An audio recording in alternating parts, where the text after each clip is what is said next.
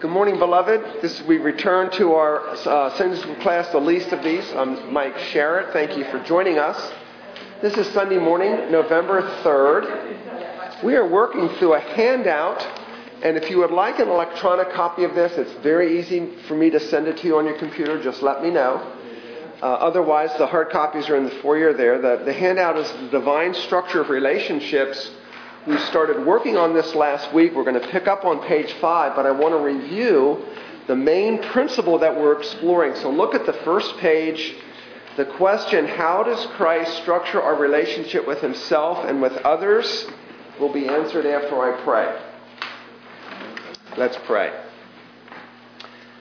Father, thank you for your precious children, these uh, dear men and women, into whose hearts you have put life in Christ and a desire to know you, to know your word, to live in a way that brings glory to you. Thank you. They are trophies of your grace. It is such a privilege to gather on a beautiful morning in this country, freely gather without fear for our lives, and to seek you. Would you satisfy the desire of our hearts to know you, to understand your word, to be filled with the riches of Christ?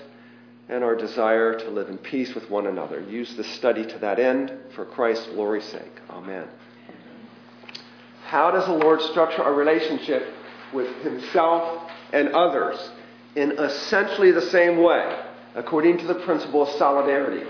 That's a big fancy word for what's true of one is true of the other. When you're one with a person, what's true of that person is true of you.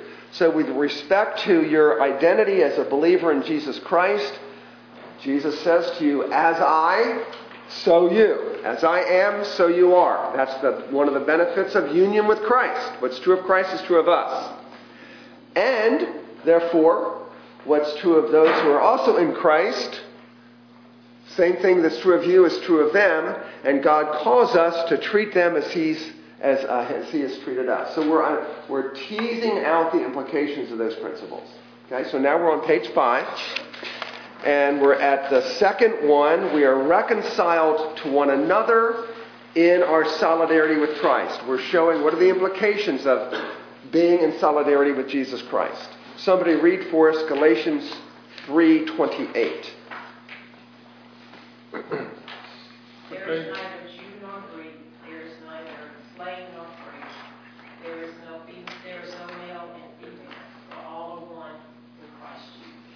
Thank you, Pat. So, what do you call these categories? Are they real categories?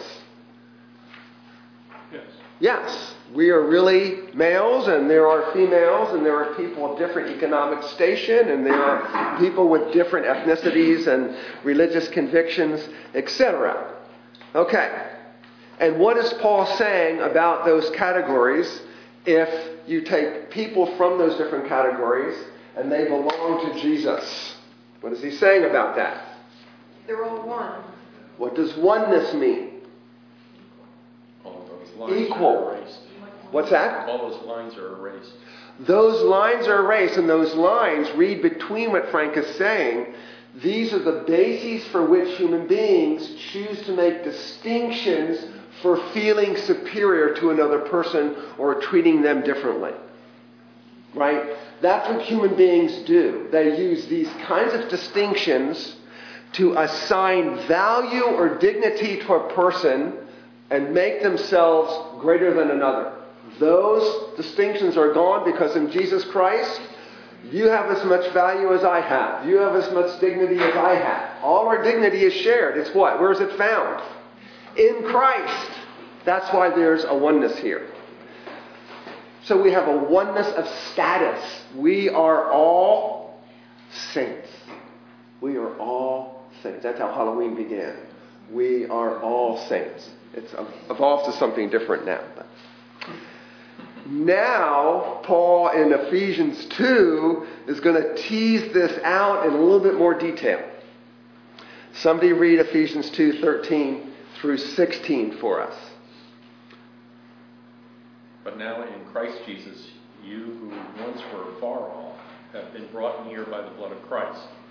For he himself is our peace, who has made us both one and has broken down in his flesh the dividing wall of hostility, by abolishing the law of commandments expressed in ordinances, that he might create in himself one new man in place of the two, so making peace, and might reconcile us both to God in one body through the cross, thereby killing the hostility. Thank you, Frank. So he's teasing out the implications that now in Christ, and he's speaking to the church in Ephesus, and specifically, who does he have in mind when he says, You who were once far off? Who does he have in mind? Gentiles. They were far off from the commonwealth of Israel. They were far off from the promises of God. They lived without proximity, as it were, to what God was doing on earth through his people Israel. You who were far off. And he has a very interesting play on the concept of hostility and peace. The basic paradigm here is he's acknowledging what human beings have created through sin, and that is there's hostility between Jew and Gentile. Go back in time far enough, and if you were a, a, a, in a Jewish community in the Old Testament, what should your attitude be towards your Gentile neighbors? I exist to bless you. That's the biblical mandate. The biblical mandate is I am so privileged to be called by God to be in this unique community where the one true God is our God. I'm called to bless you and invite you into the relationship. Abraham was to be a blessing to the nations and all of his seed. Now, they failed in that miserably. We're not going to sit in judgment on them, are we? Because we're not. Are we doing a great job making Christ known in the community? okay, we're going to with, with, with, uh, withhold our judgment.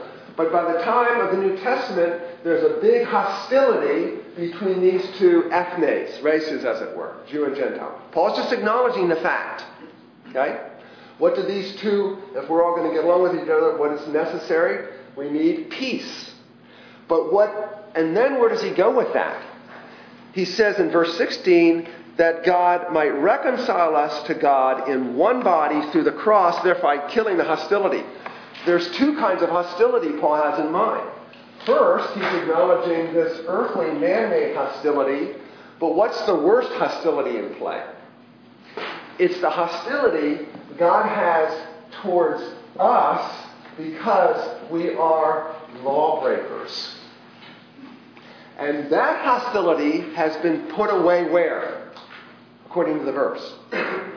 On the cross.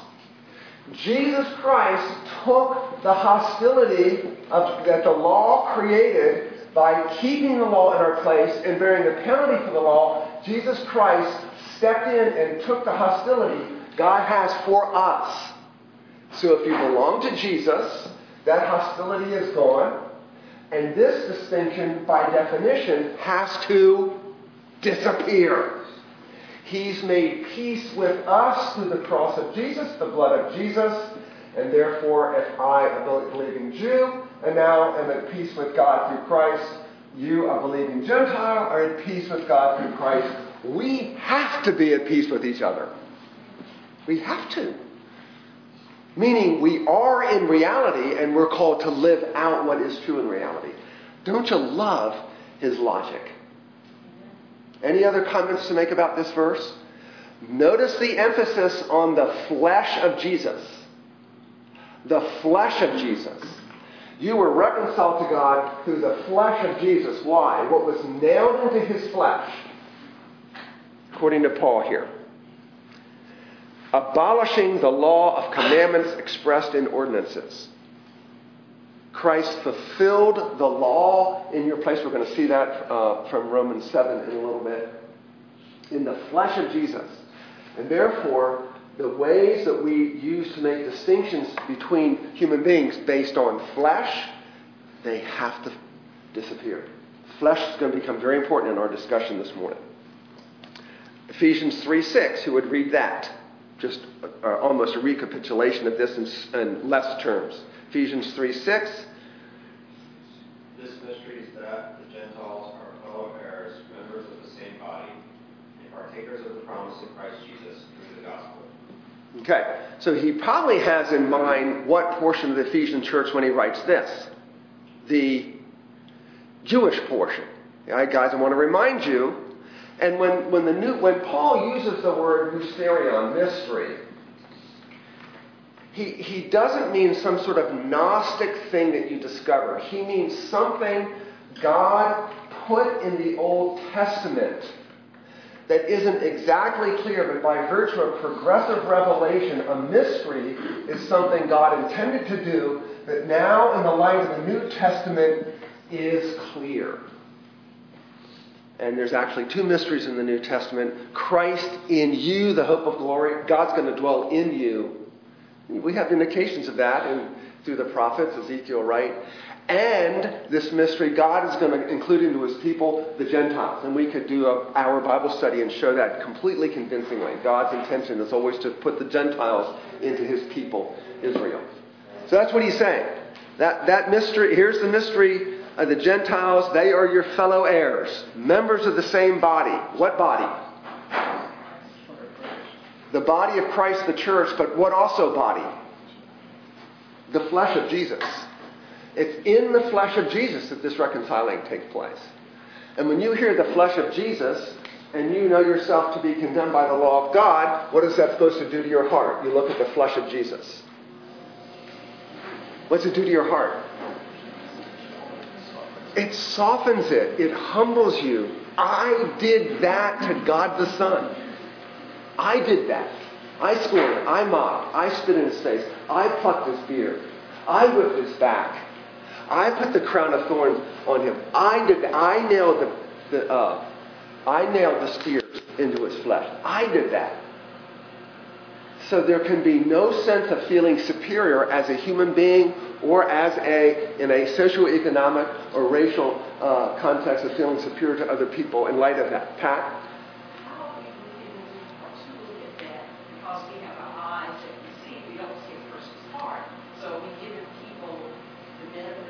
Yes. Yes.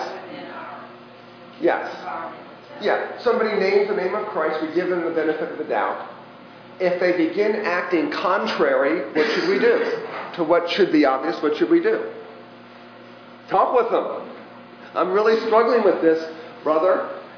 Uh, you say you believe this about Jesus, but this belief you're practicing over here seems to betray that. Help me understand. Help me understand. Is that what you're saying, Pat? Good. So look at my comment here. We enjoy ontological, that means being, from the verb, uh, uh, uh, from the noun ontology, which has to do with being. We enjoy ontological unity and equality of status with believers of any stripe or variety, while functional differences remain. Marty remains a man. Canine remains a woman. You might remain in the upper middle class economically. I might remain in the lower. These differences remain. We're going to see that in, in, in glory, the nations are coming into the presence of God. There's a variety of expressions of culture in God's economy. Those differences remain. Missionaries don't set out from America to make other people white Western Americans, do they? They shouldn't. That's a slightly different, well, it's an important distinction, but okay. So these differences remain gifts, gender, roles, personal history, station in life, resources. The differences ultimately should bear fruit for the common good. So why do, why am I different? Why am I male? Why do I have these gifts? Why do I have different resources than other people? I think 1 Corinthians 12 hints at an answer. To each one is given a manifestation of the Spirit for the common good. We are united. I'm going to move on unless you want to say anything more about it. We're united in our need of the cost of our salvation, the suffering and death of Jesus. So, for example, Paul writes 1 Corinthians 2 2. Who's got it? Nice and loud. For I decided to know nothing among you except Jesus Christ and Him crucified. Okay? Paul thinks back on his visit with the Corinthians when he reduces it down to the one and most important thing. What is it? Christ crucified. Galatians 6:14. Somebody read for us. But far be it from me to boast except in the cross of our Lord Jesus Christ, by which the world has been crucified to me and I to the world. Thank you. Thank you, Lisa. So, what unites us? We all need the same cross to save us. There's no one saved apart from the cross. We're united in relishing the gain of our salvation, the riches of the risen Christ. We're all equally rich in Christ spiritually, aren't we? Because we're in union with Christ in his resurrection. So, to that point, who would read Ephesians 3 8? To me, though I am the very least of all saints, this grace was given to preach to the Gentiles the unsearchable riches of Christ, that according to the riches of his glory, he may grant you to be strengthened with power through the Spirit in your inner being. Thank you. So, who among us needs strengthening of our spirits by the power of the Holy Spirit? Who among us needs that? Everyone. Why? Because we're all equally, desperately needy. The only thing all of us ever can bring to God of ourselves is our need. Our need. That's all we bring to God. And He lavishes indiscriminately need and grace and His Spirit on needy human beings. He is not a discriminator, He's not a respecter of persons. Thank God. Thank God for all of us. 2 Thessalonians 2:14 again we're relishing the gain of our salvation the riches of Christ who would read that for us. to this he calls you through our gospel so that you may obtain the glory of our Lord Jesus Christ. Thank you, Radu. So who's going to obtain the glory of our Lord Jesus Christ? Who? Any who have, according to the verse, answered the call of the gospel. There's no discriminating in that. It's human beings hearing the call of the gospel. All right. Now, yes, Joe? If you don't mind, um, Yeah. Galatians six fourteen, can you, can you understand the, the last phrase of that, that, when it's strange way of saying, I would just have one more Uh, the world crucified to me. So who wants to take a stab at it?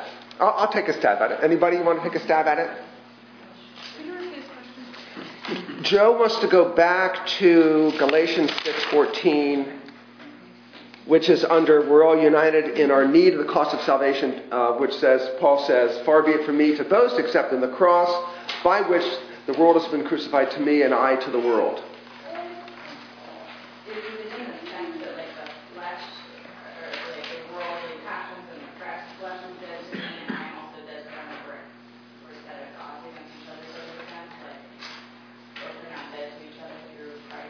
Like worldly passions.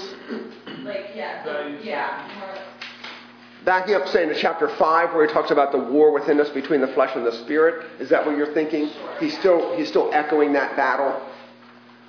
Well, it's possible to read it that way. So, in what way has Paul been, has the world been crucified to him? In what way is that?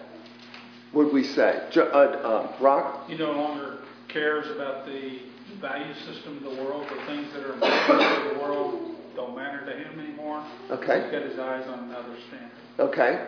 The, cr- the cross ultimately devalues anything else, right?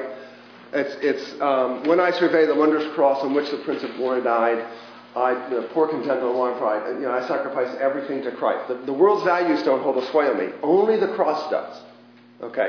It also is, can be dismounted to them, it was the uh, circumcision, uncircumcision, in the sense that that's what the law is, to bring forth what they believe close to God, but he's dismounting that to say, it's just the cross, it's just Jesus Christ that circumcises you for the glory. Okay. All right. Let's take it from, what, Romans, uh, two, the last two verses. where Circumcised means nothing now but a new heart. Okay. Any other takers on this? James? You know, Paul says he counts it all as done. Philippians 3? Yeah. Yeah, so that's, that's a Well, good. and what does he count done? Any accomplishments, any worldly praise, any, uh, thing that the world, as I think Rock was saying, would value, it doesn't compare at all to, to Christ. So, you know, his, his his Jewish heritage is of, of little value compared to, uh, to the cross as well. Yes. I mean, it's a bunch of things. His righteousness, his heritage. Yes.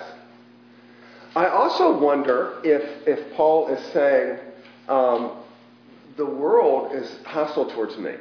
I belong to Jesus. I'm going to experience the hostility. And did he? He sure did. So there's a kind of crucifixion believers experience in solidarity with Jesus by the way the world treats us. Jesus, somebody famous said, they're going to, if they hated me, they'll hate you. There's a kind of crucifixion there. So I wonder if that's what he has in view. Yeah, I was wondering if you just put the word dead in there, well, dead, I know the word like, the world doesn't have sway over me anymore, but I have no sway for it, and it does not accept me. Good. Good. And that's sort of in line with some of the comments that have been made. I don't want to go with its value systems, etc. Yeah, I will say, I just handed that out to so I. Good. Was. Good. So should we go to the top of six? Okay? Solidarity in Christ's body. And incidentally, first of all, thank you for joining the class. There's a method to my madness. I'm trying to lay a, a foundation of many, many, many layers working towards some harder application in the church with respect to reconciling relationships. And what is our obligation to those that are different than us, to the poor, etc. So I'm just, I'm painstakingly laying a lot of layers of foundation. But there's a method to my madness. So bear with me. Our solidarity in Christ's body. First, our solidarity with Jesus' flesh. Ephesians 5:29. Who would read that? For no one ever hated his own flesh, but nourishes and cherishes it, just as Christ does the church, because we are members of his body. Therefore, a man shall leave his mother, his father and mother, and hold fast to his wife, and the two shall become one flesh. This mystery is profound, and I am saying that refers to Christ and the church. Thank you, Dory. What's the profound mystery, y'all? The, the, this refers to what in, in, in Paul's writing here? It refers to what he just wrote in 31, right? It refers to the Genesis 2 marriage mandate that you leave and cleave. That's a mystery. No, uh, that mystery, that, that fact is going to point to what? It wasn't in view in the garden per se, and Paul's saying, now what, what does that fact, the way marriage is done, two people become one flesh, what does it, what does it show? Christ is one with the church. Christ is one with the church. Now, there's two senses in which the two will become one flesh.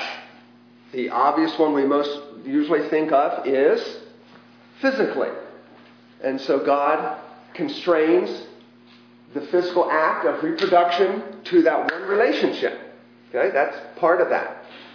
But when Paul says the two become one flesh, it's also bigger than that. It's one decision making unit, one person.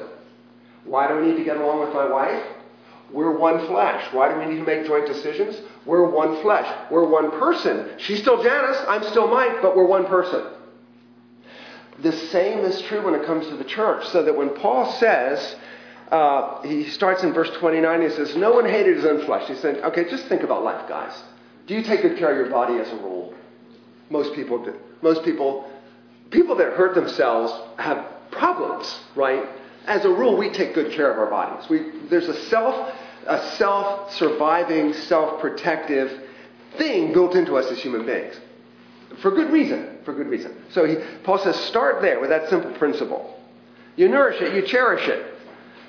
As Christ does the church. Okay, well, that makes sense. The church, who's that? That's all of us. So, in the same sort of intensity, you and I care for ourselves. Jesus does that for his church, but so much better and so much more perfectly. Because I don't always eat right. I don't always get the exercise I should. I don't always do sleep what do they call it? Sleep hygiene. You know, don't drink coffee after 2 p.m. and don't take a nap. I don't always do sleep hygiene. Jesus cares for his church how? Perfectly. And then he goes on. Just uh, because we are members of his what?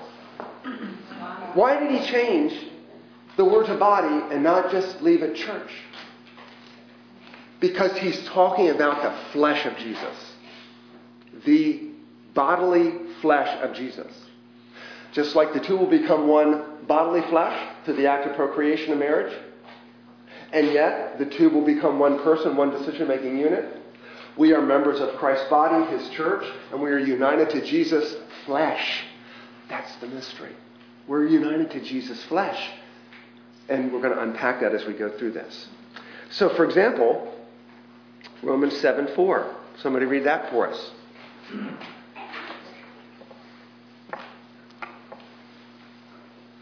Likewise, my brothers, you also have died to the law through the body of Christ, so that you may belong to one another. To him who has been raised from the dead, in order that we may bear fruit for God. Thanks, Rob. So here you are. Are you born under the law? If you're a human being, you're born in solidarity with Adam. What did Adam owe God in order to live together forever? He owed God perfect obedience. We call that the covenant of works. Covenant of works. We owe God, by virtue of being human, we owe God total obedience. We're all born under the law. Okay? What does Paul say? He says, You've died to the law through the body of Christ. Does body of Christ mean church here? No, it means the flesh of Jesus. You died to the law through the flesh of Jesus. How did that happen? The flesh of Jesus on the cross put an end to the law. All the obedience that's required by the law, Jesus gave, active and passive. What do we mean by the passive obedience of Christ? Him staying, sorry? His death. His death, him staying on the cross in obedience to his Father. All that obedience Jesus rendered, and in that act of dying for you, he took all the requirements of the law and he nailed them into the cross. So they can never accuse you. Where, where are the requirements of the law? Where are the requirements of the law? In the flesh of Jesus. The law can never rise up, as bad as you've been, and say, guilty, condemned, you're not going to heaven. Because it can, the law condemned Jesus in the flesh. He became, bearing your sin, he bore the penalty for all that sin. But the point is, it is in the flesh of Jesus. And so, what is the result of this, he says in this verse? You. What's the verse say? No, no, right before that. Am I looking at it right? You belong to one another. You belong to one another. I mean, the Christian's glorious to say, I belong to Christ. What happened to Christ happened to me. His death on the cross was his death to the law. It's my death to the law. His resurrection from the grave is my resurrection from the grave. It's all in union with Jesus Christ. And if it happened to you, and it happened to me, and it happened to you, and it happened to him, we belong to each other. We have to, because we're in solidarity with the flesh of Jesus. Where would we be without the flesh of Jesus? That's why we need an incarnation, beloved. That's why we need an incarnation. Isn't that? It's just stunning. Sorry. Can we teach it that also in Ephesians um, 6, 10, um, 12, when he says, um, it's not against flesh and blood in the sense that it's not, it is our physical flesh and the blood that we have in our bodies, but it is the blood of Christ that brings us to where we stand against the law. So we think of it in that sense. Yes, no, Well, I think what Saying there is when you think about your enemies, you have there are people who have flesh and blood who sure look like your enemies. The ultimate enemy behind them is Satan. So, so I would imagine those who have been persecuted for the faith, say in China right now, why do they have grace for their tormentors? Corrie ten Boom.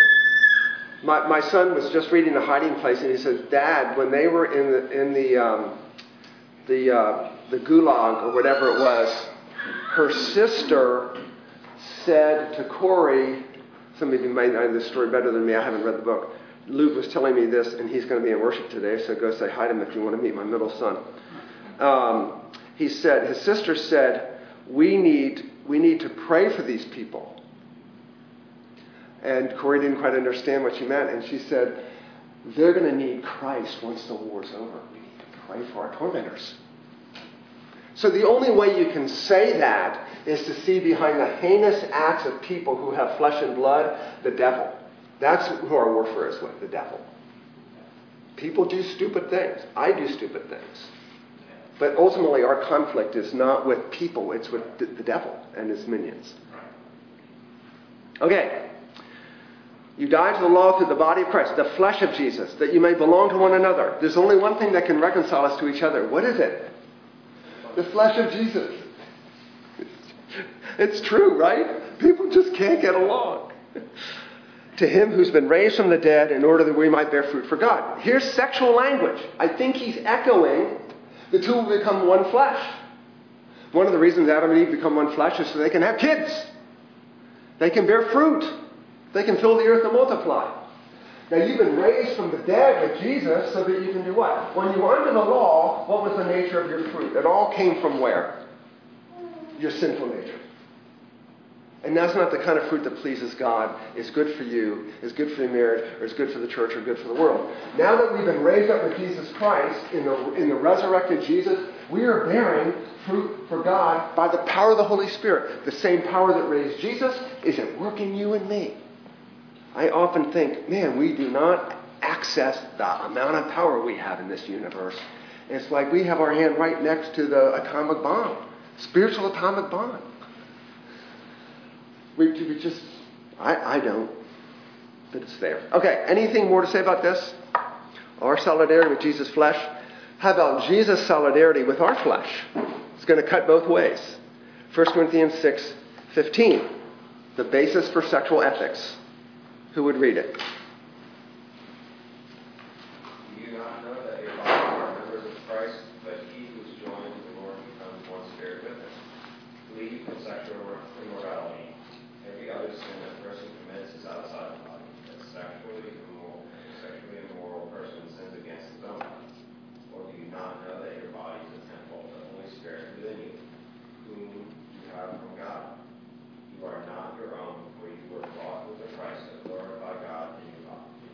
This is why Christianity is not Gnosticism. Your body counts. Your body, your physical body, was redeemed by what? A physical body. God has a body. His name is Jesus. He's in a body right now somewhere in this universe. Maybe it's a different dimension. I, don't know. We were reconciled to God through the body of Christ. So when, when he starts out and he says, Don't you know that your bodies are members of Christ? What body is he talking about? Your physical body belongs to Jesus. You're joined to him. Again, in solidarity with him on the cross. And there's also a spiritual union. And so he reasons then that to use your body to be joined by something that doesn't belong to you, that's a complete aberration. It's undoing the fact that our bodies are in union with Jesus. Glorify God in your body. There's a lot more we could say about it. We need to move on. Acts 9 4. Again, in what way is Jesus in solidarity with our flesh? Acts 9 4 says, Fallen to the ground and heard a voice saying to him, Saul, Saul, why are you persecuting me? And he said, Who are you, Lord? And he said, I am Jesus, whom you are persecuting. Thank you, Pat. Somebody translated for us. Saul was persecuting the church. And that was persecuting Jesus. Because Jesus is in solidarity with the flesh of the people of God. You're putting swords into me when you put swords into Christians. Wow.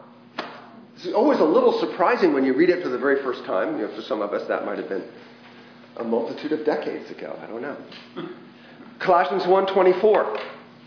Paul reflects on the nature of his sufferings.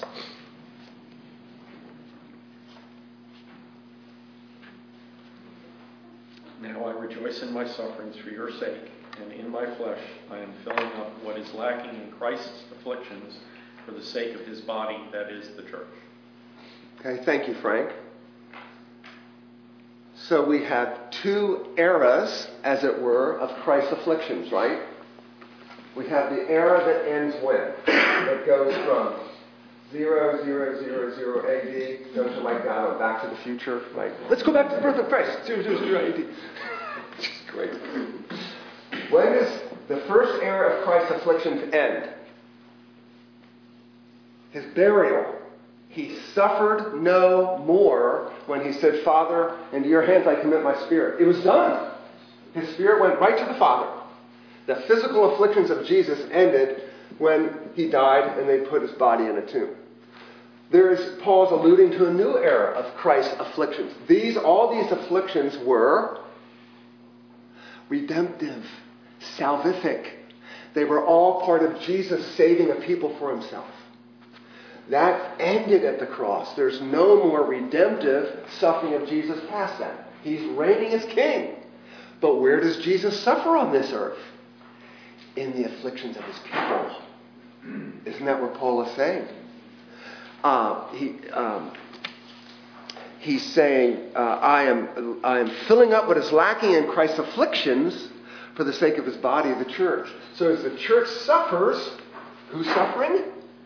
Jesus. And apparently there's a certain amount of suffering that the church is going to suffer between, between the first coming of Jesus and the second. There's a finite amount.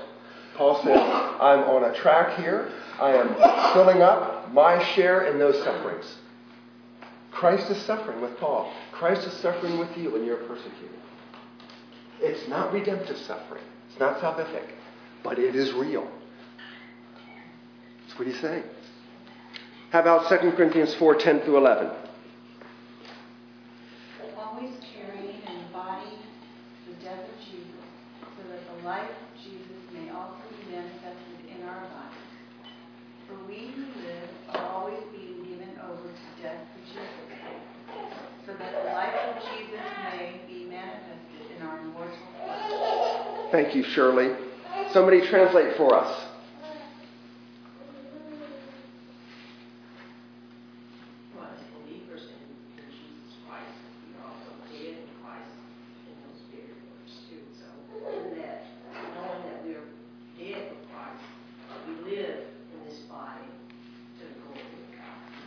Good. It's no longer I who live, but Christ who lives in me. I live that life by faith. And that is a life of continually mortifying the flesh. So there's a kind of work of the cross in me, hopefully in you daily. Daily, Paul says in the 2 Corinthians, I die daily. I'm putting to death anything that stands in the way of my enjoyment of God. And by virtue of being belonging to Jesus, I'm an aroma of the glory of God in Jesus Christ that the world happens to hate.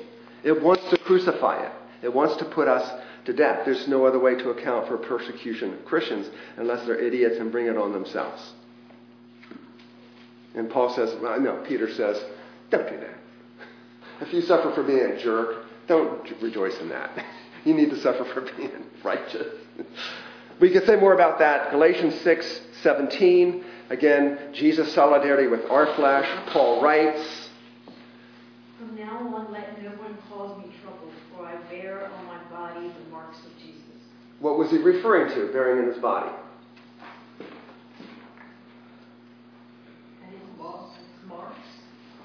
Get- He was whipped Yeah. numerous times.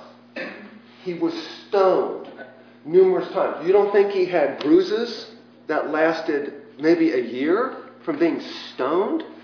And he was whipped? What does he call those? The marks of Jesus. How can that be? Because Jesus so identifies with his flesh that they're his, his marks. They're not redemptive, they're not salvific, but they are real. Stunning, isn't it? All right, we're going to move on to maybe happier territory here, but does anybody want to say anything about the, the, the uh, waters we've just traveled through? Joe? Fair to say that, you know, you're saying they're not redemptive, as in they're not atoning, that these sufferings that they're not atoning, you know, for, for our sins or anything of that nature. Right. But they are part of God's redemptive work in the life of the church, right? In the sense that, but, you know, this phrase, what is lacking in affection, like, it, it just, what's lacking in this affection is that, sounds like, oh, there's something lacking in what Jesus has done.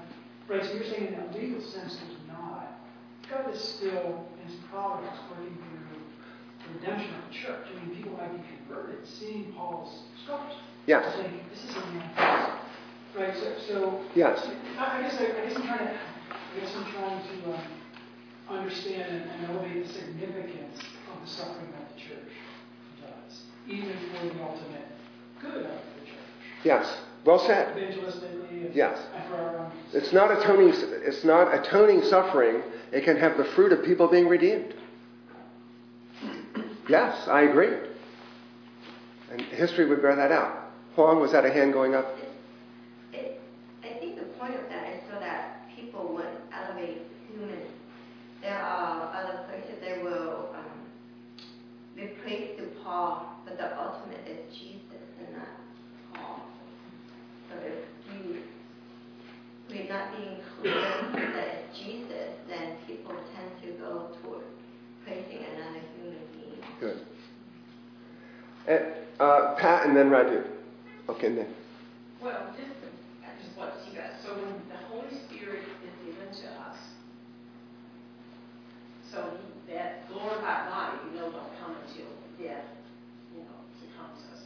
But in the meantime, in the flesh, the Holy Spirit helps us with our trials, tribulations, our dealing with people, our sin. Myself as a reflection of Christ and to, and and to see others also in that reflection of Christ, to share His Word. Yes. And yes, absolutely. And I'm actually echoing back to what, what Joe was saying. And Peter says in 1 Peter 2 that Jesus left a pattern for you to follow. That you should what? Follow in his steps. What was the pattern? Suffering unjustly. So, in a sense, we all have a pattern, a flight pattern. I have a friend who's a pilot, and when he landed DFW, you ever landed at DFW?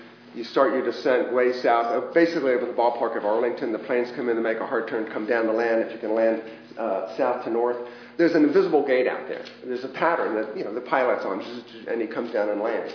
The, the same is true for us in our lives. There's a pattern of suffering, and there's a certain amount of suffering we're going to suffer, and that's going to be filled up by the time we die, right? Uh, I'm just thinking about that. So, did you want to say something, Radu? And then I'll come to our student over here, who's I'm not sure it says that. but The right, marks are not atoning, right? Um, got me to thinking, you know, there's some world religions where people would flog themselves, you know, put on marks on themselves, and thinking that they were somehow atoning for their, their sin. You're maybe somehow that distinction is made in that statement, or I just, you know, that's what popped into my mind. Okay. When you made the distinction between these things are not atoning, that the, those marks happened to Paul, but he didn't cause those marks himself for the goal of somehow him trying to add to the redemptive work. Exactly.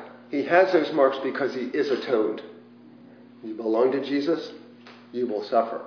That suffering is afflicting Jesus because he identifies with your flesh, even as you've been identified with his. And I forgot your name. I'm so sorry. One of our students. What?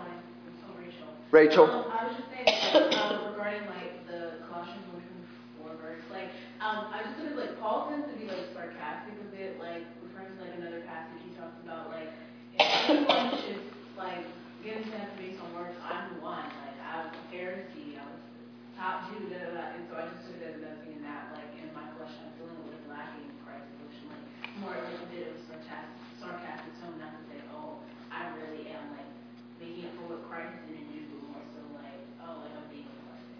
So just echoing that. Okay. Thank you. Well, we are at the end of the hour. Um, we'll, we'll pick up next time with solidarity and judgment. But who, who knew how important your flesh was to Jesus and his flesh was to you? So it is a reason why our marriages need to reflect the love of Christ for the church. Any other comments or thoughts?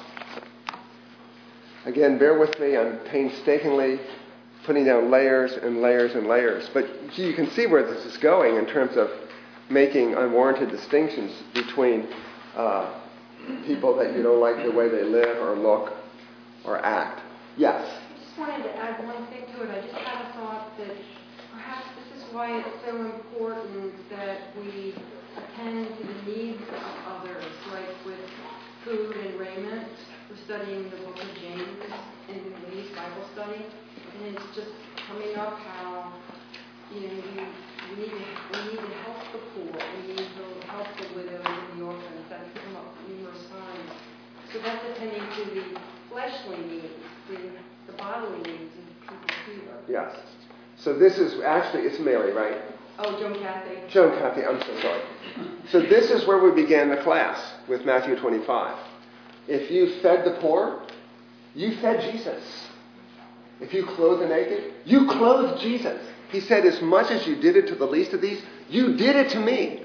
And we're just, we're just elaborating on that very idea that fleshly things done for fleshly people is done to Jesus. That's how closely he identifies.